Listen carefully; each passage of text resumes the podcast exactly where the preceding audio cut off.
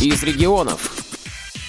Искусство для людей с ограничениями по зрению – это больше, чем просто искусство. Это один из способов ощутить и познать мир. Это реальная возможность для незрячего человека выразить себя, реализоваться в социуме. Это, наконец, пространство для общения, обретения единомышленников и друзей. Ночь искусств в Воронежской областной библиотеке для слепых имени Короленко подарила возможность всем желающим еще раз погрузиться в многогранный мир искусства.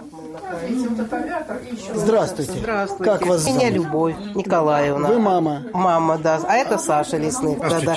Что вас сюда привело, скажите, пожалуйста? Реальное общение, что ли? Вот как-то так вот. А каким-то видом искусства вы интересуетесь? Музыка. Музыка. Я магистр музыкального искусства. И на чем вы играете? Ну, вообще баян. По классу баян, но так, если перечислять, то много там. Выступаете где-нибудь? Когда работал, выступал, конечно, потому что я из Луганска переехал в том году. Я работал там дико в районном доме культуры аккомпаниатором. Интерес к музыке с детства, да? С детства, потом пытался ее поменять на медицину, но она не отпускает, зараза такая. Музыка. Да, конечно. Ну, искусство – это особая вещь. Да, и несмотря на то, что слуховых аппаратов все равно пошел по музыке. Я же учился в Славянске сначала в школе, потом в Харькове. То есть, получается, проблемы не только со зрением, но и со слухом. Со да? слухом у нас два слухом, да, там. Два аппаратика, да. И, как всегда говорю, Бетховен тоже плохо слышал. Ну, а потом пальцы знают, э, баян-то уже А, во- а чувствуют. потом он в Луганске отучился. Колледже 4 года. Сюда приехали к родственникам или где-то? Ну, мы, я Нет, сама себя отсюда, уже. Мы приехали к себе, как я говорю. Уже полтора года мы Не, здесь. ну, Долго тут моя родина. искали? Есть такой город Иртиль в Воронежской области. Вот оттуда родом. Добрый день, дорогие друзья! Сегодня проходит десятая всероссийская акция «Ночь искусств». Приветственное слово директора библиотеки имени Короленко Альбины Николаевны Миловановой. Сегодня для вас приготовлена разножанровая программа, где вы познакомитесь и с мастер-классом, и с поэзией. Ну и, естественно, в наш год 2022, который у нас объявлен годом народного искусства, вы услышите русские народные песни. Всем прекрасного настроения и насладитесь сегодня поистине многогранным миром искусства.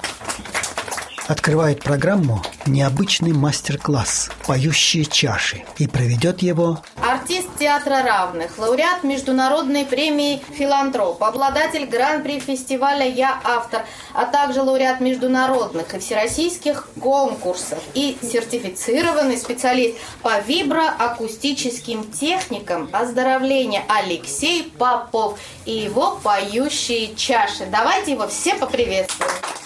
Алексей Попов, энергичный, деятельный и, воистину, человек искусства.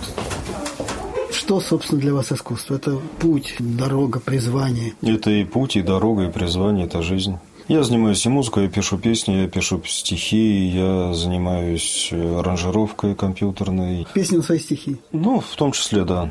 Занимаюсь поющими чашами сейчас. э, Это восстановление организма поющими чашами. То есть это новый вид вашей творческой деятельности? Ну, я массажист широкого профиля, уже около 15 лет я занимаюсь классическим массажем.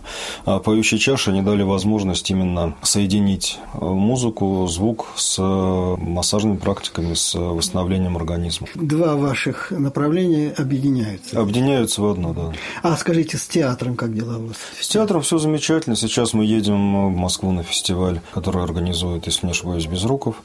То есть это театр равных? Театр равных, Театр, да. где играют актеры и зрячие, и... Ну, там и- разные. Там и незрячие есть, есть ребята с ДЦП. То есть это инклюзивный театр, где на одной сцене играют люди, ну, здоровые, так скажем, условно здоровые, да, недообследованные, и э, люди с ограниченными возможностями здоровья. Ну и у вас там, насколько я знаю, главные роли есть. Ну, бывали главные роли, бывали и второстепенные. Я не разделяю, по большому счету, главную и второстепенную роль. Самое главное – полностью донести то, что хочет сказать режиссер, ну и вложить, естественно, свое отношение в образ, чтобы он запомнился зрителям, чтобы самому было комфортно и интересно. Ну, самое интересное, что вот это ваше проявление, оно не в рамках каких-то узких, там, квартирных, оно вышло куда-то дальше. То есть ваши песни признаются, они имеют какие-то награды, да, вы получили филантропа, Да, театр. было дело такое. То есть э, это что-то дает, вы почувствуете, что искусство вам дало какую-то реализацию в жизни? Ну, реализацию только если в эмоциональном плане. это приятно, безусловно. Э, В финансовом плане, конечно, эта реализацию пока что никакой не дает. Но будем работать в эту сторону, наверное, тоже. Сейчас моя основная работа – это, конечно, поющие чаши.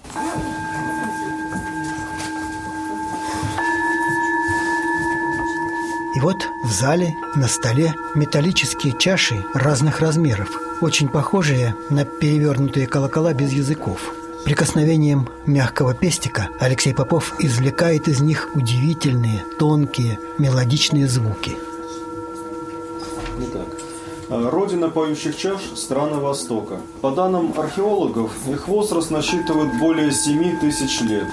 Эти чаши не предназначены для хранения жидкостей, сыпучих материалов. Чаши создают звучащие энергетические поля, очищают тело человека, его дух, насыщают пространство положительной энергией. Они изготавливаются из уникального сплава металлов, который позволяет получить необычный и продолжительный звук. Чаши – это ближайшие родственники колоколов, которые распространяют волны звука и энергию, э, наполняют пространство гармонией. Настоящая поющая чаша должна быть кованая, не фабричного, а кузнечного производства. Особенно важно, что она должна состоять из сплава нескольких металлов. Основные металлы – золото, серебро, железо, олово, ртуть, свинец, э, медь. Иногда исключают золото и серебро для удешевления. Просто расслабьтесь, просто слушайте звуки. Следующая часть культурной программы посвящена поэзии. Гость библиотеки – молодой, но уже известный в литературных кругах поэт Василий Нацентов. Это не первый ваш визит в нашу библиотеку. Да, я уже у вас был, всегда с большой радостью прихожу. Я помню ваши слова, что вы сравнили наше скромное помещение с дачей Пастернака Борис Переделкино. да, да, да, да, да. Это действительно так или это просто настроение такое? Действительно так, потому что вот в этом э, уютном вашем зале читальном очень похож этот зал на второй этаж дачи Пастернака. Я очень люблю Пастернака и его дачу всегда, если бываю в Переделкине или в Москве, заезжаю. И вот эти вот деревянные еще окна на подоконниках, цветы стоят. Вот точно так же у Пастернака тоже деревянные окна, герань у него там. Так что да, действительно это есть. Ну и потом книга была, первая книга «Лето мотылька». И не каждый литератор записывает безвозмездно звуковую книгу для незрячих. Вы эту книгу записали. И опять-таки сделал с удовольствием. Я думаю, что, к счастью, получается так, что литература занятие абсолютно не коммерческое. Бывает, да, что платят за какие-то семинары, за публикации. Бывает, конечно, но жить на это нельзя. В литературе, в общем и в поэзии в частности, остались действительно люди, которые отдают этому жизнь, и я считаю, что это правильно. Поэтому с большой радостью всегда выступаю, записываю. Ну и, насколько я понял, вы хорошо общаетесь и с нашими незрячими поэтами. Да, я их читаю точно, я думаю, что и они тоже какие-то вещи мои знают. Поэтому, да, это такой очень важный э, синтез, взаимодополняемый и приносящий и той, и другой стороне, я думаю, определенные плоды. И теперь о творчестве. Вот как сейчас пишется, о чем думается, какие мысли приходят? Время очень трудное, трудное для всех. А Я сейчас э, пишу прозу, плюс к стихам. Но стихи-то идут? Да, стихи тоже. Вот я принес э, журнал «Знамя», только что он вышел. Там есть э, моя поэма, которая тоже не так давно написана в этом году. И плюс к такому натурфилософскому аспекту примешивается история, даже немножко политика. То есть все-таки писатель, мне кажется, должен обладать определенной широтой и не замыкаться на каких-то условно вечных темах, там, любовь, смерть и так далее. То есть нужно все-таки впускать и современность, впускать жизнь. Я все-таки стараюсь работать вот так. Давайте я вам почитаю стихи. Вот эти вот стихи были написаны по впечатлениям от экспедиции за полярный круг как раз в 19 году. Это Кольский полуостров под Мурманском. И вот э, впечатление от э, экспедиции полярной.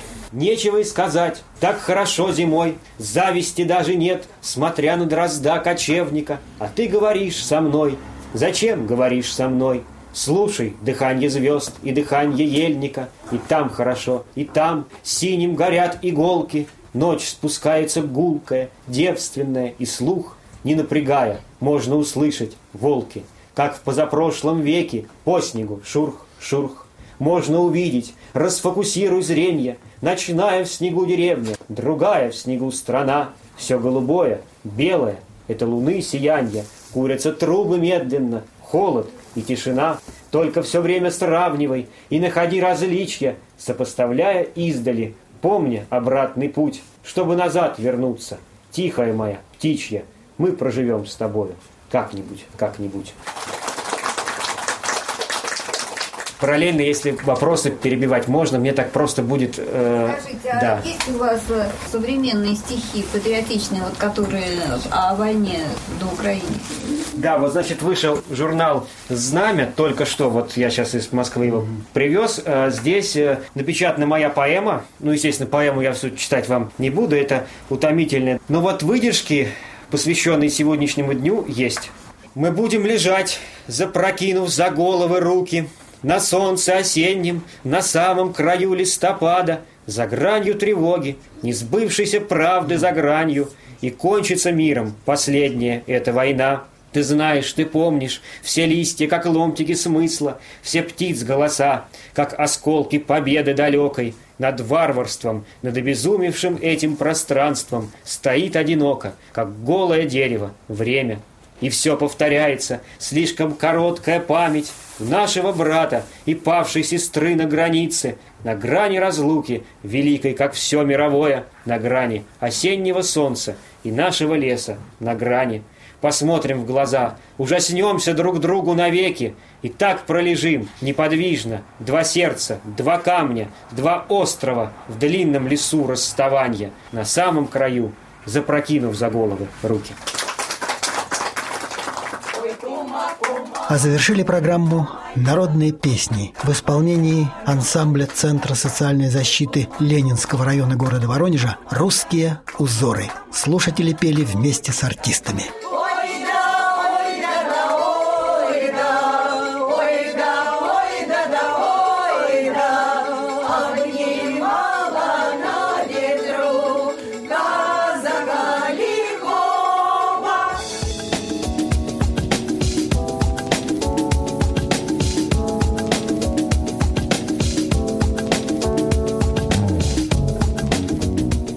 Сергей Сыноров для Воронежской областной специальной библиотеки для слепых имени Короленко –